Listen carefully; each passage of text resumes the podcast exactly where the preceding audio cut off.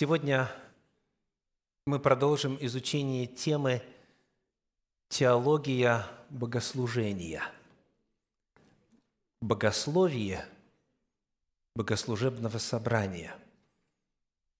Нам важно знать, как Всевышний в Библии, в Священном Писании представил нам образец и формы проведения богослужебного собрания. Сегодня проповедь уже седьмая в этом цикле, и она посвящена следующему элементу плана проведения общественного богослужения. И этот следующий элемент – приношения. Приношения – по-английски это будет offerings. Offerings для тех, кто заполняет sermon points. Вот об этом пойдет речь. Кто из вас рад тому, что мы сегодня будем эту тему изучать? Можете поднять руку? Кто из вас рад, что мы будем эту тему изучать? Спасибо. Тема приношений, она, безусловно, острая тема. И в разных религиозных традициях исповедуется и практикуется и разная теология приношений, и разный формат приношений. Нас интересует, что об этом сказано в Священном Писании, в Библии. Посему, как это обычно бывает, надо приготовиться к сюрпризам, а главное удостовериться, что сердце готово принимать истину Божью, какой бы она ни была. Правда? Что думаем мы или наши предшественники, или кто-нибудь еще, не так важно в сравнении с тем, что Господь думает. Правда? А наша цель – понять Его волю и исполнить ее по писанному. Итак, приношения. Рассмотрим вначале главные принципы, которые зафиксированы на страницах Священного Писания именно в отношении богослужебных приношений. То есть, когда народ Божий собирается вместе на общинное богослужение. Первый отрывок – это книга Второзаконие, 16 глава, стихи 16 и 17. Второзаконие, 16 глава, стихи 16 и 17. «Три раза в году весь мужеский пол должен являться пред лицо Господа Бога твоего на место, которое изберет Он, в праздник опресноков, в праздник седмиц и в праздник кущей. И никто не должен являться пред лице Господа с пустыми руками» но каждый с даром в руке своей, смотря по благословению Господа, Бога твоего, какой Он дал тебе». Когда народ Божий сходится вместе, написано, никто не должен являться с пустыми руками. Очень интересно, что слово «руки» в оригинале отсутствует. То есть подлиннике одно слово. У нас фраза с пустыми руками. А в оригинале одно слово. Никто не должен являться дословно пустым. То есть каждый должен что-то принести. В руках ли, в рюкзаке ли, в кошельке ли, а, в багажнике или автомобиля, на телеге, запряженной лошадьми или чем угодно. Это не принципиально. Не с пустыми руками, а не принеся ничего, говорит подлинник, нельзя являться Господу. Первое, что мы узнаем, что на общественное богослужение, приходя на общественное богослужение, следует нести дар – но каждый с даром. Потому на любом богослужении должно быть приношение. Является ли это очевидным? Мы к этому вопросу сегодня будем возвращаться. Неоднократно Библия об этом говорит очень часто. Никто не должен являться пред лице Господа с пустыми руками, но каждый с даром. Второй вопрос. Скажите, как определить, сколько принести? Смотрите на текст, 17 стих. На экране ли или в своей Библии? Как определить? Сказано, смотря по благословению Господа, Бога твоего, какое Он дал тебе. То есть, скажите, что является мотивацией, предпосылкой и основанием для приношений, для дара Господу? Его благословение – то есть, если Бог что-то сделал в твоей жизни, если тебя благословил, то, смотря по этому благословению, принеси. Смотря по благословению Господа Бога твоего, какое Он дал тебе. В современном переводе, в переводе Кулакова написано «щедро отзываясь на благословения, дарованные Ему Господом». То есть приношение – это дело не столько касающееся возможности человека, сколько фиксирующее реакцию человека на Божье благо, на Божье благословение. Приношение и размер этого дара определяется мерой благословений, полученных от Господа. И поэтому естественно, что у каждого сумма будет разная. У каждого будет отличаться размер этого дара, потому что мы обретаем Божье благословение каждый в разную меру. Приведу вам иллюстрацию, которую я недавно услышал в проповеди одного пастора. Я не знаю, это на самом деле было или нет, я ему не звонил, не спрашивал. Но рассказывает он следующее.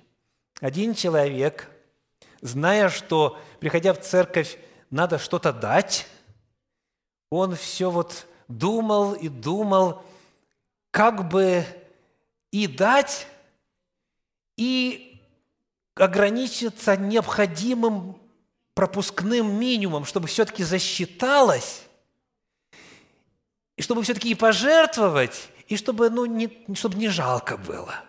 И это, знаете, это трудная дилемма для некоторых. Вот. И он думал, думал, как мялся, мялся, перебирал, какие купюры есть, вот размышлял и так далее. Тарелка мимо проходит, не дать неудобно, потому что окружающие увидят, что-то дать надо, а они же увидят сколько тоже, да? И поэтому какой самый надежный способ? Купюру аккуратненько сложить, так что видно было, что это доллар. А какая номинация, чтобы никто не знал – и вот этот человек взял и положил на церковную тарелку во время пожертвований, сбора пожертвований целый доллар. В Америке, эта история здесь имела место, в Америке целый доллар пожертвовал. И вот богослужение закончилось, а, он выходит на улицу, на парковку автомобильную и смотрит, около его автомобиля лежит на земле долларовая купюра – он ее поднимает, возвышает к небесам и говорит, «Благодарю Тебя, Господь, Ты верен и истинен. Ты сказал, что кто дает, тому дастся. И Ты мне вернул прямо тут же. То есть Ты вернул мне мои деньги, Ты меня обильно благословил». И вот раздался голос с неба. Нет, говорит Господь, этот доллар – это не мое благословение. Это твой доллар. Я тебе его бросил с неба назад. Вот, бери. знаете, вопрос этот очень трудный. Сколько дать? Что текст говорит? Смотря по благословению Господа Бога твоего, какой Он дал тебе. И читая Священное Писание, мы находим, что для Бога этот вопрос значим. Он точно знает, сколько Он вам дал.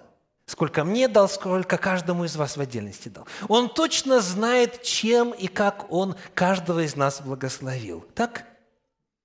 И поэтому, когда мы собираемся на богослужение и хотим отразить Божье благословение и как-то выразить свою благодарность и так далее, этот вопрос стоит. Соизмеримо ли? Отражает ли приносимое мере благодарности? Евангелие рассказывает нам одну довольно, на первый взгляд, странную историю – это записано в Евангелии от Марка в 12 главе в стихах с 41 по 44. Марка 12 глава, стихи 41 по 44. Прежде чем я прочитаю, вопрос к вам. Кто-нибудь из вас когда-нибудь наблюдал внимательно, что ваш сосед пожертвовал, находящийся на богослужении рядом с вами? Сколько он пожертвовал – кто-нибудь наблюдал? Естественно, не поднимать э, руку, да, не поднимать. Да. То есть считали ли вы вот так, ну, если, а, если, а вдруг вот, ну, ненароком увидели сумму, и так думаете себе, хм, ого-го, и это ого-го может означать, ничего себе, сколько он много дает, или наоборот, ну, неужели Бог его так мало благословляет? Да я же знаю его зарплату там и так далее. Вот как вы относитесь к самой идее наблюдать, кто сколько дает? Как вам кажется, это этично, не, не этично, это хорошо, плохо? Надо этим заниматься, нет? Вот теперь читаем, читаем Евангелие, 12 глава, Евангелие от Марка, стихи 41 по 44. «И сел Иисус против сокровищницы». Кто из вас думает, что он просто случайно шел, устал и, и, и подумал себе, ну, присяду-ка я тут? А кто думает, что это было целенаправленно и намеренно? Смотрите, что Евангелие рассказывает. Иисус специально пришел и сел там, где находилась сокровищница, чтобы наблюдать, кто сколько даст. Представляете себе? Какая бестактность, скажут некоторые. Так, тем не менее, Евангелие описывает, он сел и вот что делал.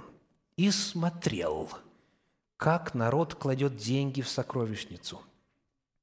И он увидел, что многие богатые клали много.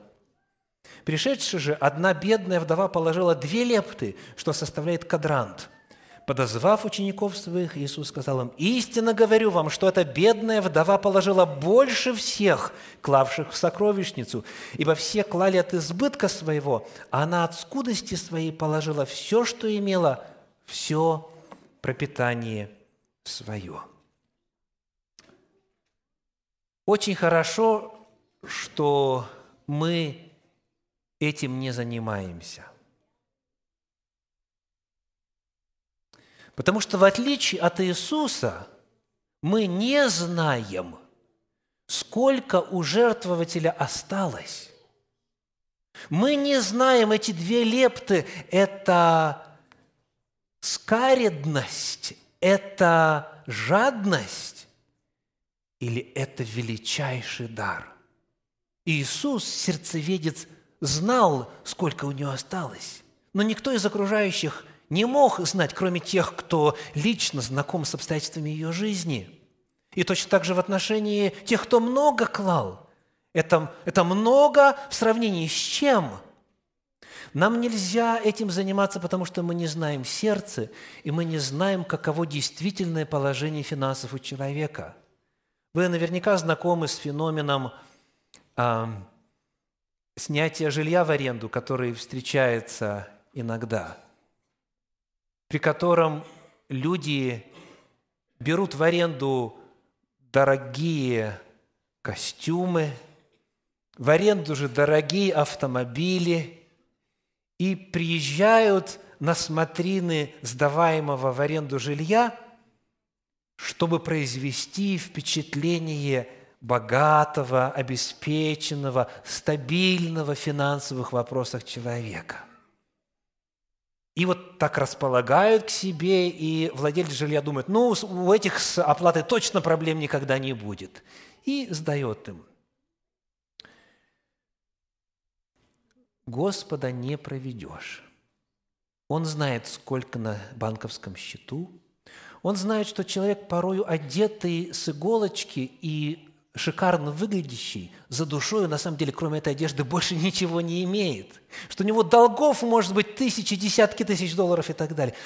И наоборот, он знает, что у человека очень много и он мог бы отразить благодарность, отразить меру благословений в гораздо большем объеме, но он приносит Господу мизер.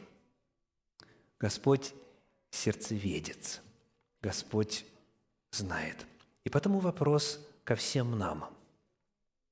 Как Иисус оценил бы пожертвования, приношения каждого из нас – что бы он сказал, вот сев вот тут вот и наблюдая, кто сколько жертвует? Вот что бы он сказал о вашем сегодняшнем приношении? Как оно соотносится с тем, что у вас есть, с вашими возможностями, с вашим материальным благосостоянием? Он знает, и вы знаете. И люди этим не должны заниматься – но коль скоро Господь сердцеведец, то в Священном Писании практически всегда, когда речь идет о приношениях, Господь поднимает вопрос состояния сердца. И в этом первом отрывке, повторим, что мы видим, всякий раз, когда народ Божий собирается на богослужение, поклониться Господу, никто не должен являться с пустыми руками, но каждый с даром в руке своей, который отражает что? который отражает что? Меру благословений, полученных от Господа. И каждый эту меру знает. Следующий отрывок. 1 Паралипоменон, 29 глава, стихи с 11 по 17. 1 Паралипоменон, 29 глава, стихи с 11 по 17.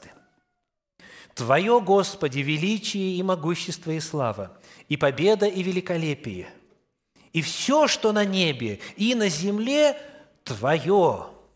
Твое, Господи, царство, и Ты превыше всего, как владычествующий, и богатство, и слава от лица Твоего, и Ты владычествуешь над всем.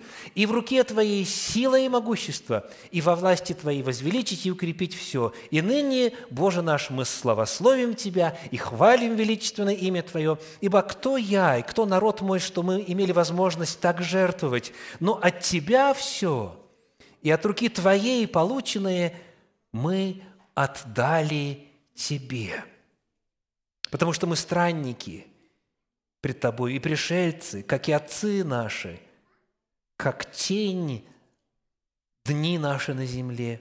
И нет ничего прочного. Господи Боже наш, все это множество, которое приготовили мы для построения дома Тебе, святому имени Твоему, от руки Твоей оно и все Твое – Знаю, Боже мой, что Ты испытуешь сердце и любишь чистосердечие. Я от чистого сердца моего пожертвовал все сие, и ныне вижу, что и народ Твой, здесь находящийся, с радостью жертвует Тебе». Еще один отрывок, говорящий о приношениях. Первый вопрос. Кто является владельцем всего, что у нас есть? Подлинным настоящим владельцем? Господь, Творец, Он все сотворил, у нас нет ничего своего. И потому постоянно, постоянно подчеркивается, от Тебя все, и от руки Твоей полученной мы отдали Тебе. И еще раз, от руки Твоей оно, и все Твое. Это первое. Нам всегда важно понимать, что сколько бы мы ни принесли Богу, мы Ему только лишь частицу возвращаем того, что и так Ему принадлежит. Второе – это вопрос состояния сердца. Это отражено в 17 стихе. «Боже, Ты испытуешь сердце и любишь что?» Чисто сердечие. Я от чистого сердца, говорит Соломон, пожертвовал, и народ, собравшийся здесь тоже от чистого сердца. Вновь видите состояние сердца. Два момента. Осознание того, что все Богу принадлежит, и чистое сердце, чистосердечие. А также еще один момент – радость. Обратите внимание на последнюю фразу. Народ здесь находящийся с радостью жертвует тебе, не с огорчением, не с принуждением, а именно с радостью. Потому что невозможно не радоваться, когда ты начинаешь соизмерять меру Божьего присутствия в твоей жизни и Божьего благословения. Это радостно возвращать Господу маленькую частицу того, что Он нам дает обильно. Это два отрывка из Писаний, написанных до нашей эры. Теперь давайте посмотрим на два отрывочка, написанных уже в апостольских Писаниях. 2 Коринфянам, 9 глава, стихи с 5 по 8. 2 Коринфянам, 9 глава, стихи с 5 по 8. «Посему я почел за нужное упросить братьев, чтобы они наперед пошли к вам и предварительно озаботились, дабы возвещенное уже благословение ваше было готово, как благословение, а не как побор. При всем скажу – кто сеет скупо, тот скупо и пожнет, а кто сеет щедро, тот щедро и пожнет. Каждый уделяет по расположению сердца, не с огорчением и не с принуждением, ибо доброхотно дающего любит Бог. Бог же силен обогатить вас всякою благодатью, чтобы вы всегда и во всем, имея всякое довольство, были богаты на всякое доброе дело. Два очень важных момента в этом отрывке. Первый – это планирование. Обратите внимание на начало этого отрывка, на пятый стих. «Я попросил, чтобы наперед пошли». Пятый стих. Дальше. «Предварительно озаботились». Видите? Чтобы было готово. Очень важный принцип в отношении приношений повторяется в Священном Писании неоднократно, а именно принцип планирования. Не так, чтобы время приношений заставало человека врасплох. Ой, давайте посмотрим, что тут у нас есть. Наскребем там сколько-нибудь для Господа – как будто бы вдруг неожиданно, в первый раз за 10 лет с кафедры прозвучало приглашение нести Господу дары. Нет, говорит Священное Писание, наперед, предварительно, чтобы было готово. Мы знаем свои финансы, мы знаем свои приходы, расходы, свои возможности, Божьи благословения, нашу способность отразить их в благодарности Всевышнему. Поэтому очень важный принцип – планирования приношений, чтобы это было дело, исходящее из цифр, а не просто из эмоций, чтобы это не было случайностью или врасплох. Планируешь наперед. И еще повторяется, это во-вторых, важнейшее условие. Как следует жертвовать, это у нас седьмой стих. «Каждый уделяй по расположению сердца. Не с огорчением и не с принуждением, ибо доброхотно дающего любит Бог. Вы узнаете язык, узнаете слова? Где это мы уже читали сегодня? В молитве Соломона. То есть идея о том, что якобы в Ветхом Завете это было с огорчением и с принуждением и по строгой формуле «хочешь, не хочешь, а дай», а в Новом Завете по расположению сердца, с, э, без огорчений и доброхотно, эта идея является абсолютнейшим вздором. Такого в Библии нет противопоставления. То, к чему призывает апостол Павел, это то же самое, что отражено в тексте Торы у пророков в Писаниях. И мы это увидим еще сегодня э, в этой проповеди не раз. То есть состояние сердца для Бога важно. В любую эпоху, в эпоху Ветхого Завета, в эпоху Нового Завета, Господь смотрит на сердце. Кто из вас помнит, где впервые описывается приношение Господу в Библии? Вот именно в тексте, прямым текстом, где, где написано, что кто-то что-то принес Богу. Да, спасибо. Это четвертая глава книги «Бытие», Каин и Авель. А кто из вас помнит, как описаны их приношения? Когда написано, что на одного презрел, а на другого не презрел. Помните, на что Бог презрел и на что Бог не презрел?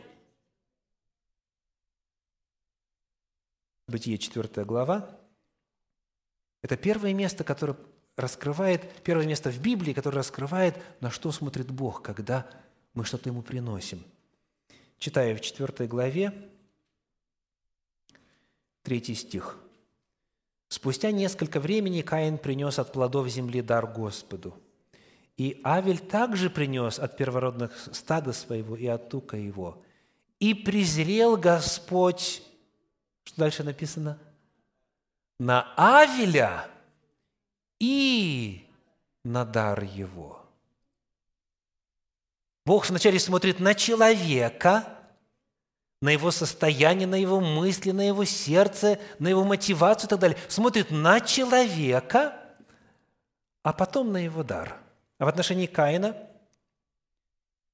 пятый стих, «А на Каина и на дар его не презрел». Бог не смотрит только на дар. Он смотрит вначале на человека, приносящего, а потом на то, что приносит человек. На Авеля и на дар его, на Каина и на дар его. И так везде, в любую эпоху. Потому не с огорчением и не с принуждением, а осознавая Божье благословение, желая Господа поблагодарить с радостью, доброхотно, мы приносим дары Господу. Еще один отрывок, первое послание Коринфянам, 16 глава, первые три стиха. 1 Коринфянам, 16 глава, первые три стиха. «При сборе же для святых поступайте так, как я установил в церквах галатийских. В первый день недели каждый из вас пусть отлагает у себя». Где? У себя и сберегает – сколько позволит ему состояние, чтобы не делать сборов, когда я приду. Когда же приду, то которых вы изберете, тех отправлю с письмами для доставления вашего подаяния в Иерусалим. Здесь очень много принципов приношений Господу отражено. Отметим несколько. Что вновь повторяется, как и в предыдущем отрывке? Планирование – отлагая не в церкви, когда нагрянет время пожертвований или приношений, а отлагай где? У себя. И сберегай, сберегай. То есть это вопрос планирования, поддержки, служения Господу. Это вопрос систематического участия. Дальше. Еще какой принцип? Очень важный – касательно жертвователя или приносящего приношение. Сказано, сколько позволит ему состояние. Это второй стих. Сколько позволит ему состояние вновь соразмерно состоянию. Итак, в первой части сегодняшней проповеди мы прочитали четыре отрывка Священного Писания, которые рассказывают о динамике приношения даров Господу. Чем мотивирован дар, как определяется размер дара, как планируется, каково состояние сердца и так далее.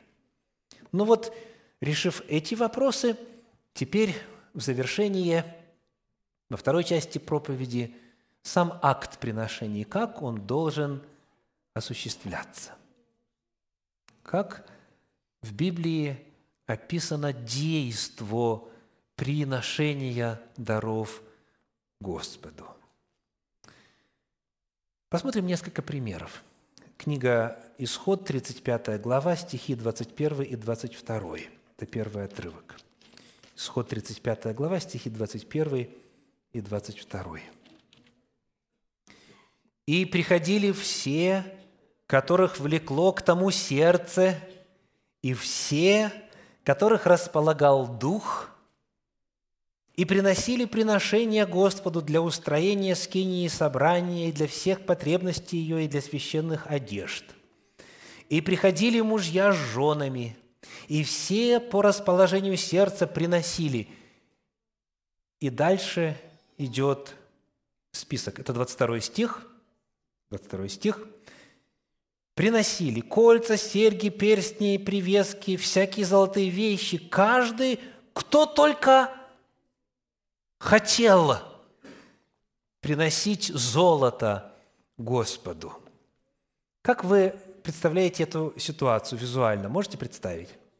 Что вы видите? Кого вы видите? Вы видите, семьи идут. Да? Мужья с женами идут, несут эти дары. И почему идут? Потому что с огорчением и с принуждением, потому что такой налог, потому что если не сделаешь, будет беда, и кто что подумает, неизвестно еще, и проклятие не берешься, да? Смотрите, какие слова. Вслушайтесь. Сказано, которых влекло к тому сердце, которых располагал дух. Дальше 22 стих. По расположению сердца. Кто хотел – вот именно эти и подобные им отрывки апостол Павел цитировал в своем послании, которое мы уже читали, не с принуждением, не с огорчением, а как доброхотно, по расположению сердца. Это цитаты из Торы. Вот такой дар Господу был приятен всегда. Итак, визуально, представляем, приходят семьи, приносят, отдают, и они делают, потому что они хотят, они понимают – они желают. Второй отрывок, который рассказывает о том, как это делалось. Книга Второзакония, 26 глава. Там нам нужно первые 15 стихов. Это довольно объемный отрывок. Может быть, мы какие-то детали упустим, но мне важно нарисовать общую картину. 26 глава Второзакония, начиная с первого стиха. Первые 15 стихов. «Когда ты придешь в землю, которую Господь Бог твой дает тебе в удел, и овладеешь ею, и поселишься в ней, то возьми начатков всех плодов земли, которые ты получишь от земли твоей, которую Господь Бог твой дает тебе. Вот дальше, когда я буду читать, прошу вас обращать внимание на глаголы а, в повелительном наклонении, да, императивы. Что надо сделать? Итак, что сделай? Второй стих. Возьми, дальше – положи в корзину и, третий глагол, пойди на то место, которое Господь Бог твой изберет, чтобы пребывало там имя Его. Представляем ситуацию, да? Вот человек живет, вот у него есть урожай в данном случае, у него есть доход, он это берет и идет в Дом Господний. Дальше, третий стих. Какой следующий глагол повелительного наклонения? «И приди к священнику, который будет в те дни». И следующий глагол скажи. И дальше начинается прямая речь, которую Тора влагает в уста жертвователя, который жертвователь должен произнести. Это текст. И скажи, «Сегодня исповедую пред Господом Богом твоим, что я вошел в ту землю, которую Господь клялся отцам нашим дать нам». Смотрите, что происходит. Это акт богопоклонения – ты возьмешь, ты придешь, и что ты скажешь? Что ты заявишь? Ты скажешь, Бог верен и истинен, Он обещал меня ввести, и Он ввел. И я прихожу, и я сегодня исповедую, я вошел, Бог исполнил, что обещал исполнить. То есть вот это приношение, оно сопровождается исповеданием веры. Человек выражает свое отношение к Богу и свое отношение к Его благословениям. Дальше – Четвертый стих. «Священник возьмет корзину из руки твоей и поставит ее пред жертвенником Господа Бога твоего. Ты же...» Снова глаголы. Что сделай? Пятый стих. «Отвечай и скажи пред Господом Богом твоим. И дальше влагается текст, какой нужно произнести. Вот так у нас было, вот так мы жили, нам было худо, но Господь нас спас, но Господь нас избавил, Он нас привел, Он нас благословил. И вот ныне, и ныне, десятый стих, давайте покажем. «Итак, вот я принес начатки плодов от земли, которую Ты, Господь, дал мне. И поставь еще один глагол – это пред Господом Богом твоим, и поклонись пред Господом Богом твоим, и веселись. Смотрите, дорогие, приношение – это намного больше, чем бросить купюру в проносимую мимо корзиночку или специальный священный мешочек красного цвета, из бархата такой, да, сделан, из багряницы там и так далее. Это намного больше – согласно Божьему замыслу, это акт Бога поклонения. Человек при этом о чем-то думает и что-то произносит. Он заявляет нечто, это исповедание веры, он рассказывает, каков Господь и что Бог сделал. Он заявляет, вот я, вот каким я был, вот каким я стал, вот что Бог сделал, и потому я делаю это. Это акт поклонения Господу. Дальше написано с 12 стиха, «Когда ты отделишь все десятины, и так далее, и так далее, и так далее. 13 стих.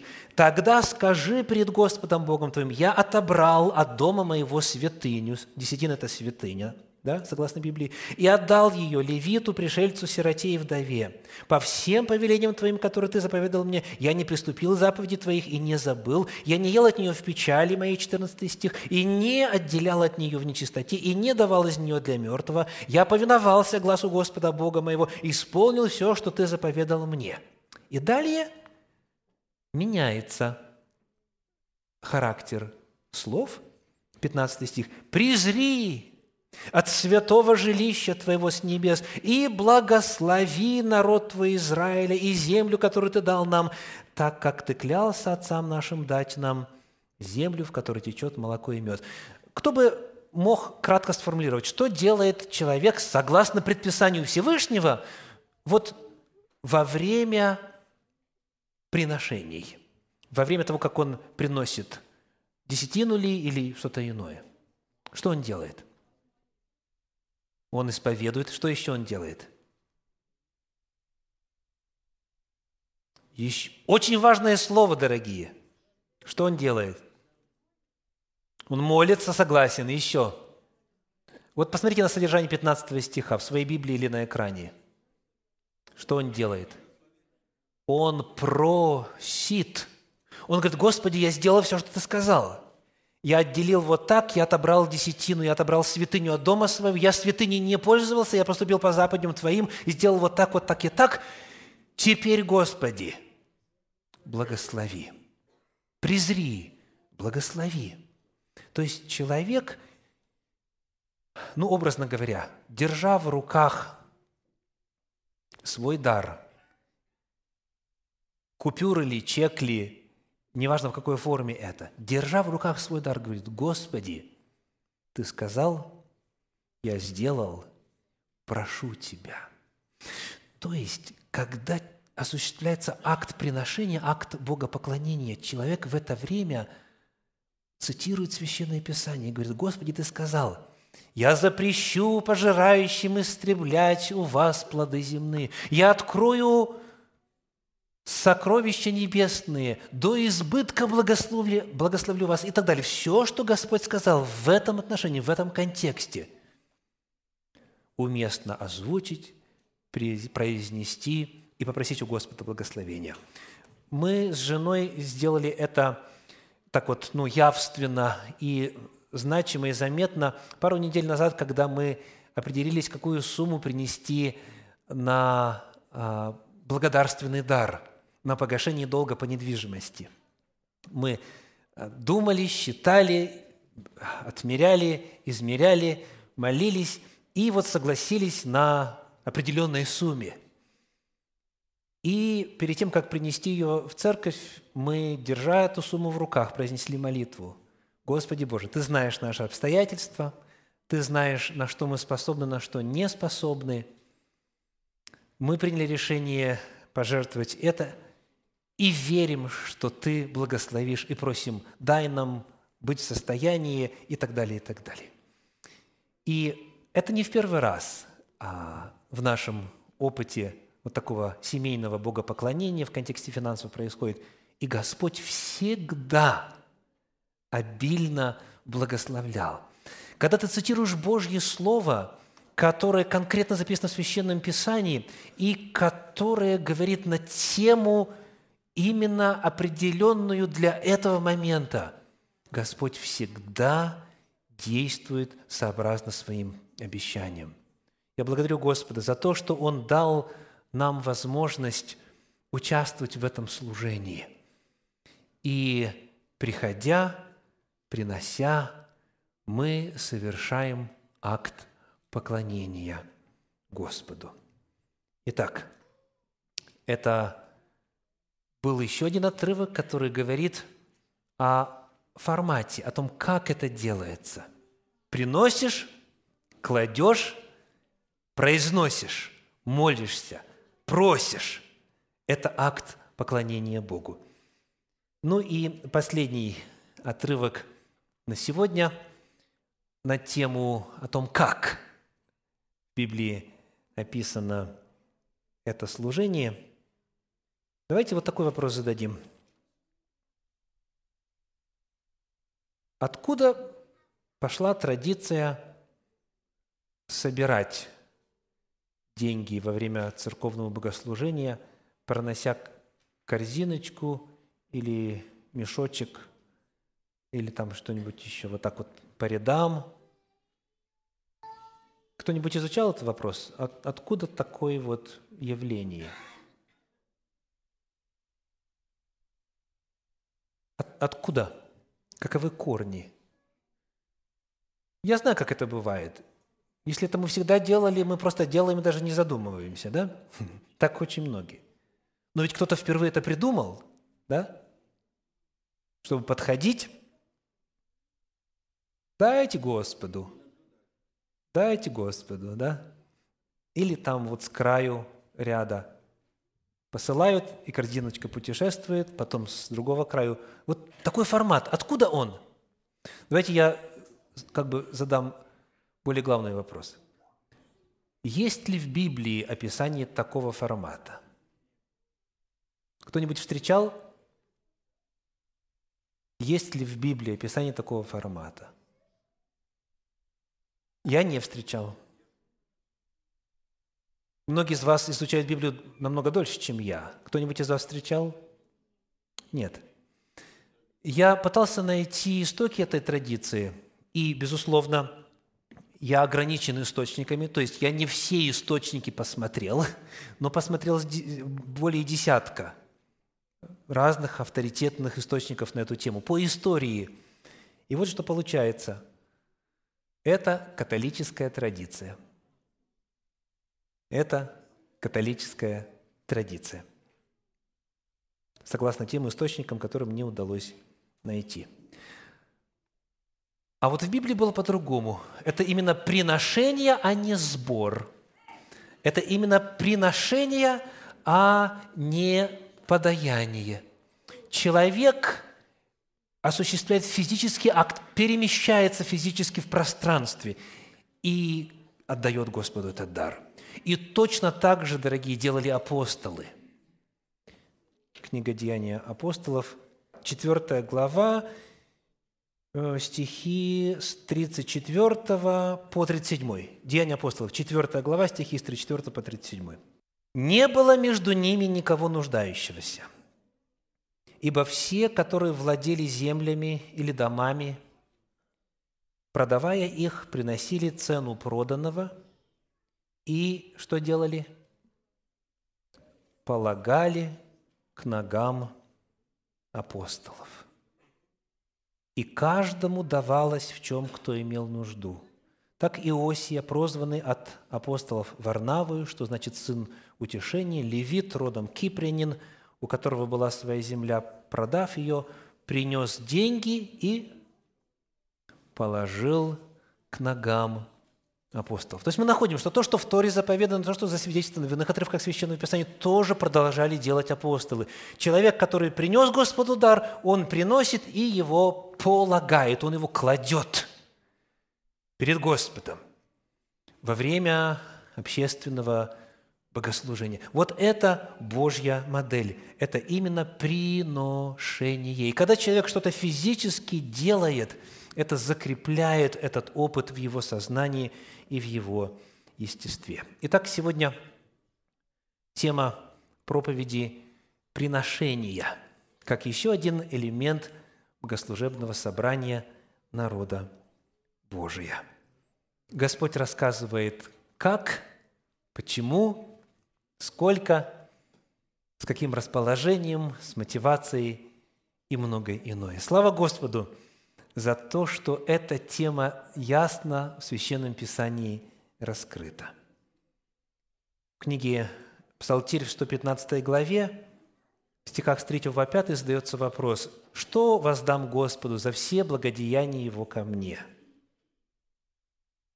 И вот ответ – «Чашу спасения приму, и имя Господне призову, обеты мои воздам Господу пред всем народом Его.